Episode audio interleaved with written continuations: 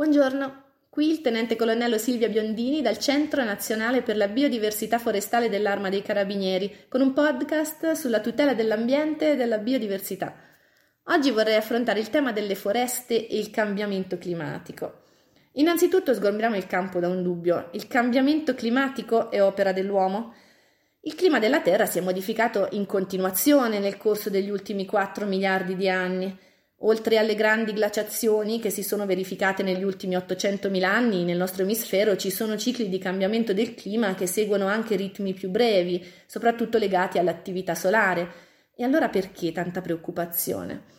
Attualmente quasi la totalità della comunità scientifica concorda sul fatto che il riscaldamento della Terra sia ciclico ed avvenuto in passato, ma che non si è mai verificato nulla di comparabile agli attuali ritmi di riscaldamento. Qui non si tratta di un fenomeno ciclico, l'attività umana è la principale causa di questo aumento di temperatura. Dalle osservazioni in vari ambiti di ricerca risulta che il riscaldamento attuale ha uno sviluppo di circa 10 volte più veloce rispetto al tasso medio dell'ultimo riscaldamento dopo un'era glaciale. Inoltre c'è un altro fattore da tenere in considerazione.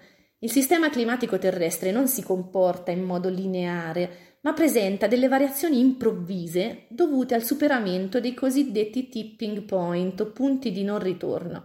Si tratta di soglie che una volta superate portano enormi cambiamenti nello stato del sistema.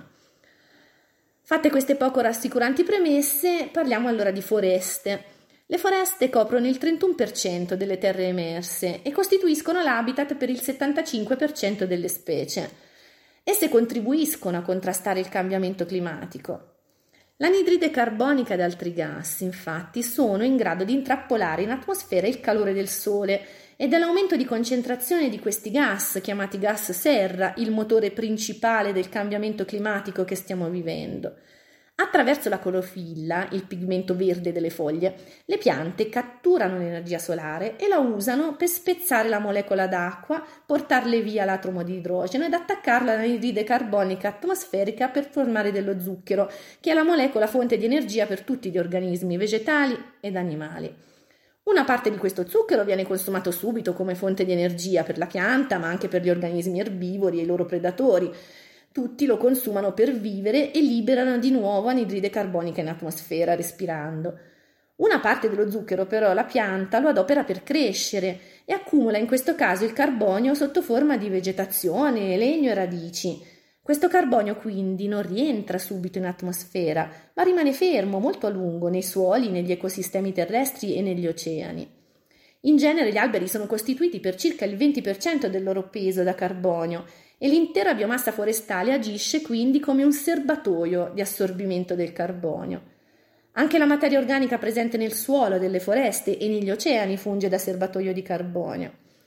I famosi combustibili fossili responsabili dell'aumento dei gas serra non sono altro che giacimenti formati dai resti di piante vissute centinaia di milioni di anni fa. Ogni volta che accendiamo il motore di un'auto o li utilizziamo per produrre energia elettrica, usiamo l'energia solare immagazzinata con la fotosintesi milioni di anni fa ed il carbonio sequestrato da questi antichi alberi ritorna in atmosfera. Purtroppo il cambiamento climatico del pianeta ha un impatto negativo sulle foreste a causa delle siccità, degli incendi, degli eventi meteorologici estremi e quindi la perdita progressiva delle foreste a sua volta potenzia il cambiamento climatico perché rilascia in atmosfera le massicce quantità di anidride carbonica che erano state stoccate con la fotosintesi. Quindi come si combatte il cambiamento climatico? Per un problema complesso come quello del clima non ci sono soluzioni semplici. Le politiche di mitigazione del cambiamento climatico però prevedono, tra le molte opzioni, di aumentare la capacità dei sistemi naturali di assorbire il carbonio dell'atmosfera. I sistemi naturali che hanno maggiore capacità di assorbire il carbonio, l'abbiamo già detto, sono gli oceani e le foreste. Gli oceani però hanno una capacità costante nel medio periodo di catturare la CO2, che è molto difficile da incrementare. Al contrario, ridurre il tasso di deforestazione, soprattutto tropicale, e incrementare la superficie forestale con riforestazione è un'opzione concreta di mitigazione del clima. Si può fare quindi molto a livello globale per migliorare la gestione forestale, proteggendo i boschi che sono già esistenti dalle avversità e soprattutto dagli incendi e riforestando sui terreni degradati o non utilizzati dall'agricoltura. La tutela delle foreste è naturalmente solo una delle strategie di contrasto al cambiamento climatico e da sola non è sufficiente a invertire la tendenza.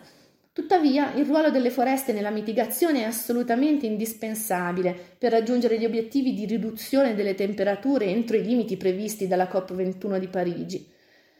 Qui sono in pericolo la stabilità e la resilienza del nostro pianeta. Occorre evitare a tutti i costi di giungere a un punto di non ritorno, gestendo al meglio le risorse che ci sono in questo pianeta che per adesso è l'unico luogo dell'universo che possiamo chiamare casa. Per adesso concluso, un saluto dal Centro Nazionale Biodiversità Forestale dell'Arma. Vi ringrazio e vi aspetto con i prossimi podcast.